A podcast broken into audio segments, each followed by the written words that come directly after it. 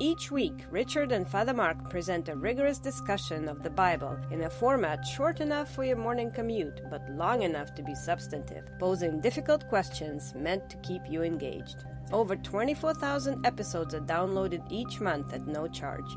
Please consider marking your level of support with a one time donation or by pledging a small amount per episode. To learn more, please visit patreon.com forward slash Bible. That's P A T R E O N dot com forward slash Bible. Thank you.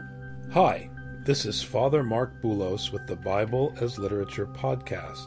Without realizing it, when people hear the word church, they usually imagine a meta institution with clear organizational or ideological boundaries akin to a government or global corporation. Worse, in our various expressions of Christianity, one way or another we tend to operate as such, whether attempting to control the world through ideology or to market ourselves for institutional gain, our understanding of church rebels against the Lord's teaching.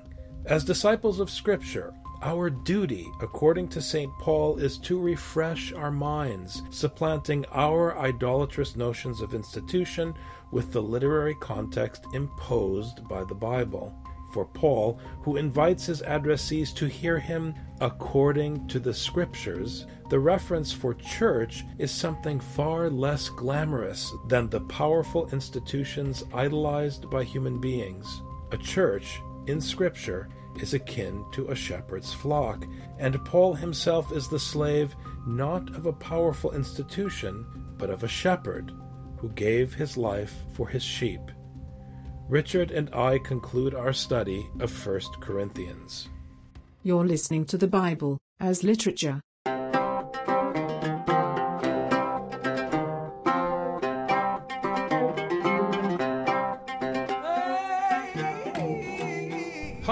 This is Father Mark Boulos. And this is Dr. Richard Benton. And you are listening to episode 121 of the Bible as Literature podcast. Richard, I have to say that I'm a little bit sad that we've come to the end of 1 Corinthians, but my sadness is mitigated by the fact that Scripture is a big book, and I'm sure we're going to hear the same thing again very soon in another letter. And I knew Paul was thinking about this when he decided, you know, I know people are going to be sad at the end of Corinthians, so I'll write a second Corinthians just so they don't feel let down. What a nice guy. now, if you actually hear what the letter is saying, you won't agree that he's a nice guy. You're a glutton for punishment reading a second one, but Apparently, we're gluttons for punishment. I want to start right off with verse 1 of chapter 16 and take the opportunity to talk about something that was raised in Father Paul Tarazi's recent work, The Rise of Scripture. That is this concept of the flock. There's the shepherd of flock and there's the flock. Very often we impose context on terminology that isn't actually written. Paul himself stressed in this letter, kata tas graphas, you have to conform your mind so that it is according to the scriptures. You have to hear what Paul is saying so that it is according to the scriptures. Paul will even say later that you have to be refreshed, and the way to think about that terminology is not to think of it as a middle class American who needs a break because their life is so hard. it's not a Corona commercial. No, it's not that kind of refreshment. It's refreshment in the sense that you refresh a computer's hard drive, meaning you reformat it once again to the base operating system or update its operating system with additional information. Paul will refresh you by conforming your mind, by reminding you, refreshing you with the instruction. So that's what we have to do. So when Paul says, Now concerning the collection for the saints, as I directed the churches of Galatia, what I want to point out to our listeners, he doesn't say the church, capital C, in Galatia. He says the churches in Galatia. And Paul never talks about the church, capital C, the way contemporary Christians talk about the church, capital C. Whether you're a Protestant who thinks the church, capital C, is all the different denominations, or you're a Roman Catholic or an Orthodox who thinks the church, capital C, is your church, the reality is that the reference for church in Paul's writing is this biblical concept of the flock. As Jesus says, I send you out as sheep among wolves. A flock is a community in a locale that is transient and nomadic, and it can't be a flock without its shepherd. So, in this sense, Paul is speaking to vulnerable communities that are each flocks unto themselves in the locale of Galatia. Looking at the context of what we've been reading in 1 Corinthians, this is especially important because remember, Paul is looking to keep the congregation united. Absolutely. Love is the main point. Your wisdom that makes you smarter than everybody else is destructive, it's not helpful. And this is what Paul is getting at. He wants all of your congregation, all of you, O Corinthians, to be together as a single flock. He can't afford to have people who are butting heads in a flock. You have sheep literally butting heads with each other and causing chaos within the flock and dividing the flock. He can't afford that. So he says, you have to love one another and submit to one another. All this time, I've been telling you, you need to submit to one another and love because division among you is the worst possible problem. Now he's saying, we need to take up a collection because all your wisdom and all your thinking and all your talking and stuff are not going to show your commitment. What's going to show your commitment is that you're actually giving of yourself to those who are more vulnerable than you. This is how you show your submission. And then now he's moving outside of the local congregation. He's saying, oh, by the way, let's talk about love and submission outside of Corinth. And now he's opening it up to talk about Galatia and talking about the other congregations that are around, all these other flocks. The congregation in the wilderness coexists with whatever and whomever is around it. So you're open to all of God's creation. It's not as though you are a congregation in the wilderness looking for other congregations of like mind. That's not what this is about. Paul is, in 1 Corinthians, the shepherd whistling to his flock with the voice of the Lord, which is the instruction of the Torah. And part of that instruction is, as you said, to take care of others, whether they are a congregation of the gospel or they are just other people in the wilderness with you. It doesn't matter. And what's striking here about the collection for the church in Jerusalem, and this is where it takes on its prophetic character Jerusalem ultimately will look the other way when Paul is betrayed into the hands of the Romans. So Paul is offering the grace of God's work through his flock to sustain his opponents. And he talks about this in Galatians when he mentions that he was admonished by James in the Jerusalem party not to neglect the poor when they gathered and met. And Paul is making sure he fulfills his duty. It's very powerful when you understand that these are the people who will eventually allow Paul to be betrayed and will look the other way during his demise. On the first day of every week, each one of you is to put aside and save as he may prosper, so that no collections be made when I come. I love this because he's saying, when I come, I'm not going to pass a tray I'm just going to assume that every single week you are thinking about the poor and you are setting aside. And the more you prosper, the more you set aside to the poor. And this goes directly against the admonishment in Hosea 10, where he says, The richer you get, the more idols you make, the more altars you make. What he's saying, the richer you get, put aside more and more for the needy. And so he says, There's no collection that needs to be made when I come. I'm going to come. I'm going to say, Hey, the money, and it's all going to be right there. Hey, the food, it's all going to be right there, and it's going to be ready. And so he focuses not on taking care of others, but your duty.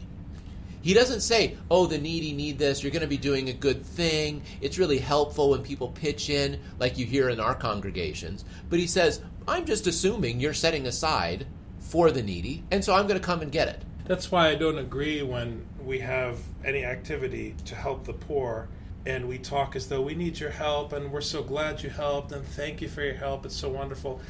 I understand that this is how human beings talk, but when you are the shepherd of the flock, you have to remember that you are not the shepherd. It's not your voice, it's the voice of the Lord that you are to whistle to the flock. And the voice of the Lord never says, Oh, thank you so much for helping. The voice of the Lord says, It's your duty to help. You want me to clap for you for doing the mitzvah of the Lord? So I appreciate your point, and I think it's critical that we remember this. And our congregations won't grow if we talk that way. But that's not what we were commanded to do. We were not commanded to grow our congregation. We were commanded to whistle the voice of the Lord to the congregation. If Paul has to come to Corinth and say, hey, by the way, we have these needy people in Jerusalem. Would you kindly get together some money so we have something we can take? The people have failed.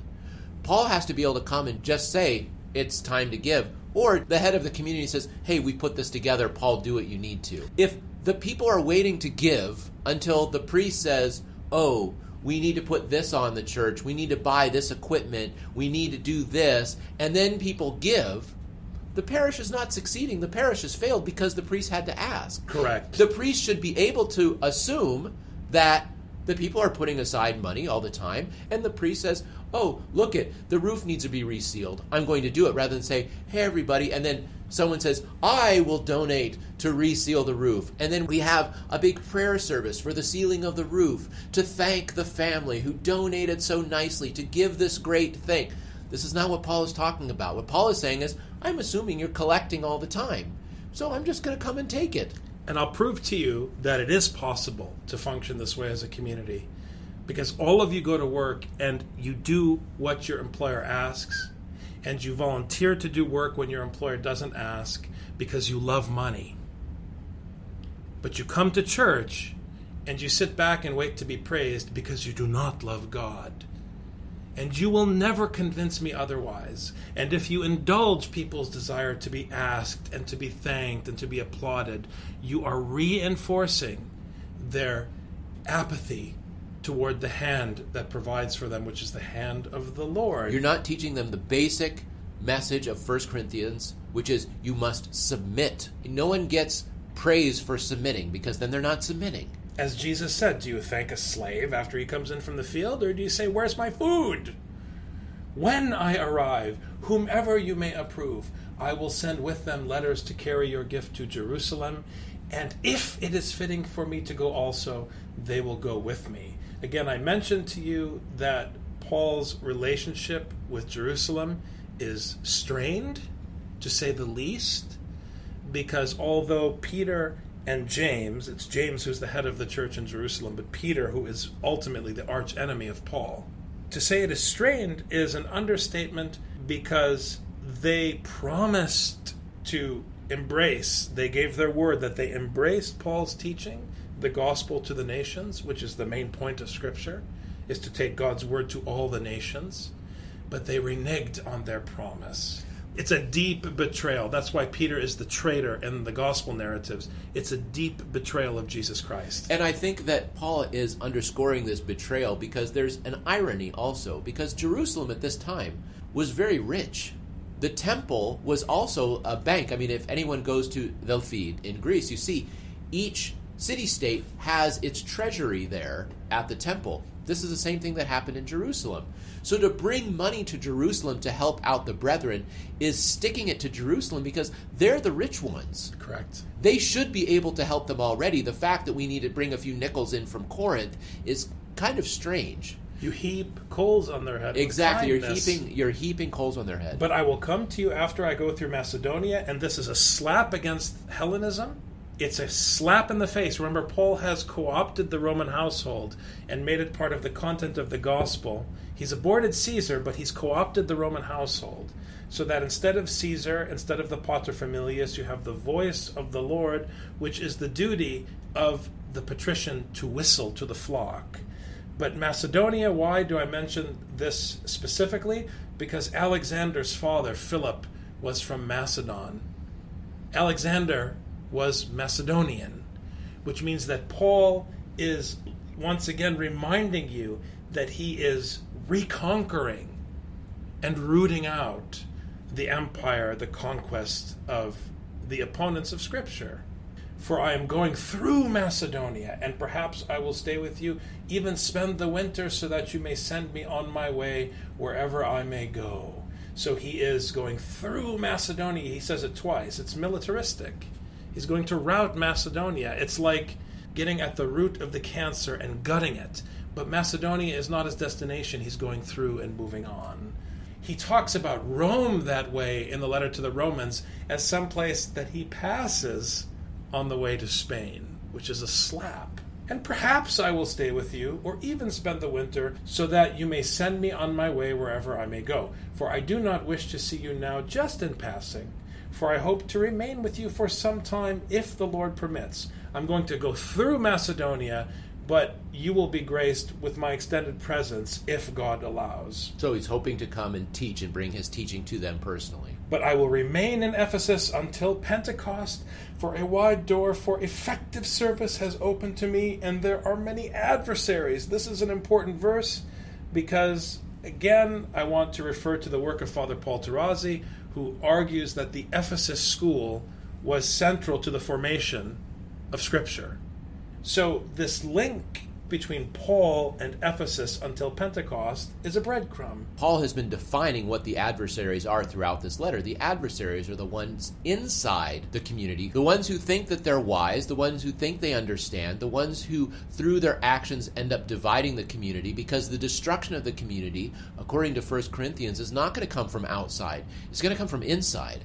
And the people who are self righteous, who think they know better than the other people in the congregation, that's the root of the destruction. So, why does Paul have to visit? Paul has to visit because he has to root out the problem from the inside. God in the prophets does not complain about how the Babylonians are not faithful to him. He complains about the Israelites and how they are continuously unfaithful to him. That's where the problem lies. It's the unfaithfulness of the people inside the community. You have to remain a congregation in the sense that you follow the voice of the Lord in the wilderness. If you follow the voice of the Lord, it will root out the corruption within, and it will allow you to commingle with those around you without being corrupted.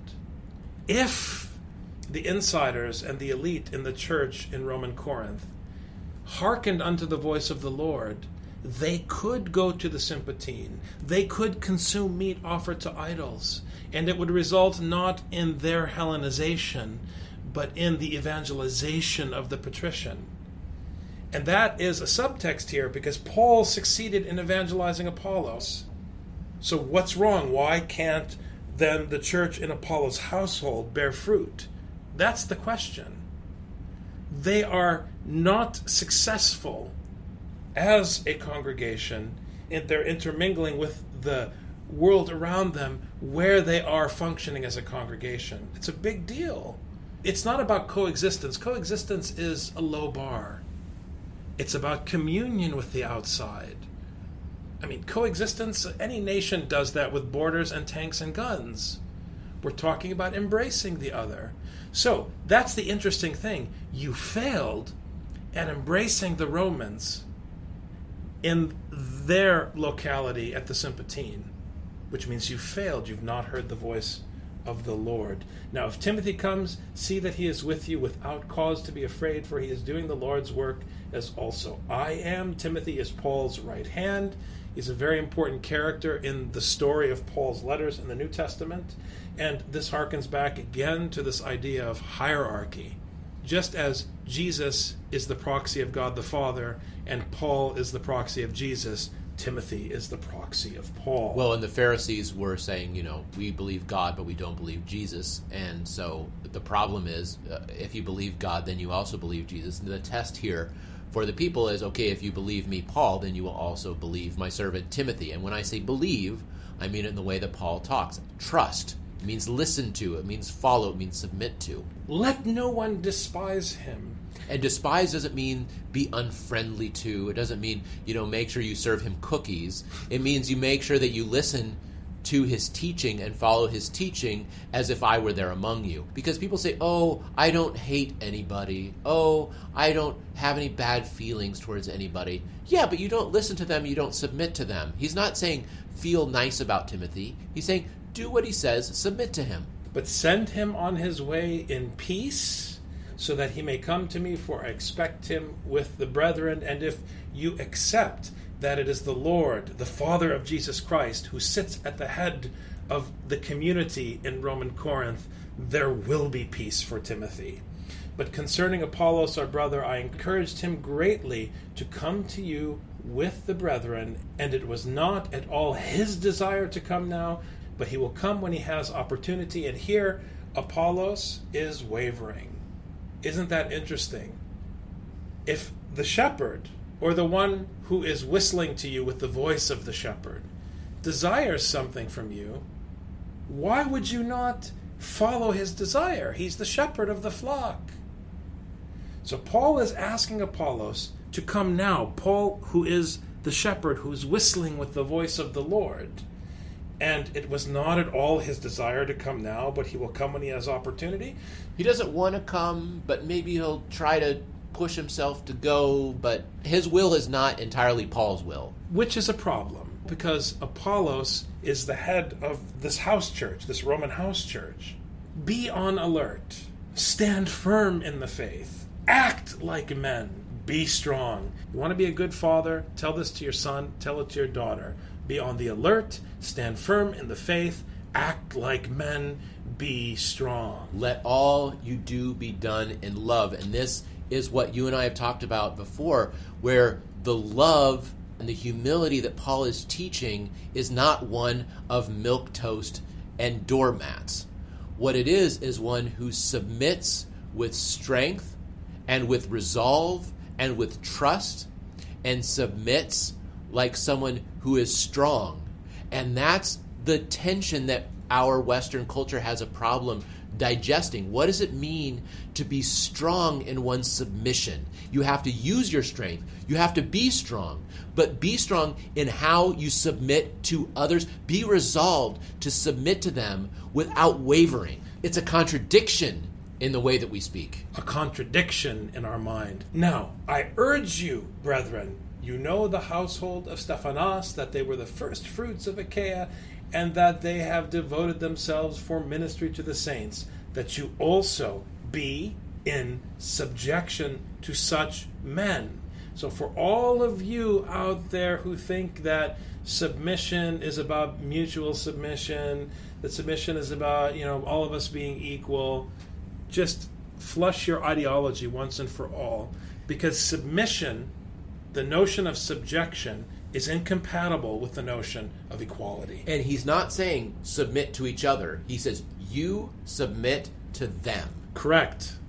And to everyone who helps in the work and labors, which means you are ultimately submitting to the mitzvah that produces the work and the labors. I rejoice over the coming of Stephanas and Fortunatus and Achaicus because they have supplied what was lacking on your part for they have refreshed my spirit and yours. Therefore, acknowledge such men. The refreshment comes from the hearing, the teaching, and the doing of God's instruction. And the refreshment, like you were saying before, refreshment is not refreshment like a cold drink. It's a refreshment in a refocus. They're refocusing, and fortunately, these people are teaching the correct thing. And so, this is a relief to Paul that he's got people out there teaching the right thing and they're coming to you to teach. So acknowledge them. All these verses here are returning to the main theme of Paul throughout this letter, which is submit, submit, submit. The churches of Asia greet you. The churches, plural. Aquila and Prisca greet you heartily in the Lord with the church that is in their house. Again, it's the congregation, the flock in their house. All the brethren greet you greet one another with a holy kiss. And again, I want to stress that Scripture proposes an alternative to fascism, but also an alternative to liberalism. It's not about coexistence, it's about communion. It's not about simply tolerating one another's differences. Or alternatively, in an imperial context, it's not about a melting pot where you try to subvert everyone's differences. It's about being what you are, where you are, but being according to Scripture so that it doesn't matter that there are differences. It does not matter. And if the differences bother you, submit. This is the radicality of 1 Corinthians. This is the radicality of Scripture. Why do we have to suppress your ethnicity or your personality or your different way of thinking in order to hold fellowship? because you want control. Paul is saying there is no control except the voice of the shepherd. So submit to one another, submit to those around you, and live peacefully as God has commanded. The greeting is in my own hand, Paul. If anyone does not love the Lord, he is to be accursed. And here it's interesting because if you don't love the Lord, you are accursed. Because if you don't follow his voice in the wilderness, you're dead. You don't have a chance. So it's not like God is being nasty, it's just a fact of life. You can stop at the red light when he says stop, or you can go like an idiot teenager and you've got a 50 50 chance of getting run over. And eventually, if you continue to rebel, you're going to get run over. What can I tell you? It doesn't mean that if you follow the voice of the Lord, you won't get run over, because things happen. But you can be sure that it is a true, solid fact that cars stop on a red light, and so should you. Maranatha, which means may the Lord come. The grace of the Lord Jesus be with you. My love be with you all in Christ Jesus. Amen. He's now pushing it towards the judgment when the Lord will come back. Interestingly, he says it in Aramaic instead of Greek. The love that you have for one another, the submission you have for one another, has its ultimate fulfillment, its ultimate importance in this judgment that's coming. Thanks very much, Dr. Benton. Thank you, Father. Have a great week. Thank you.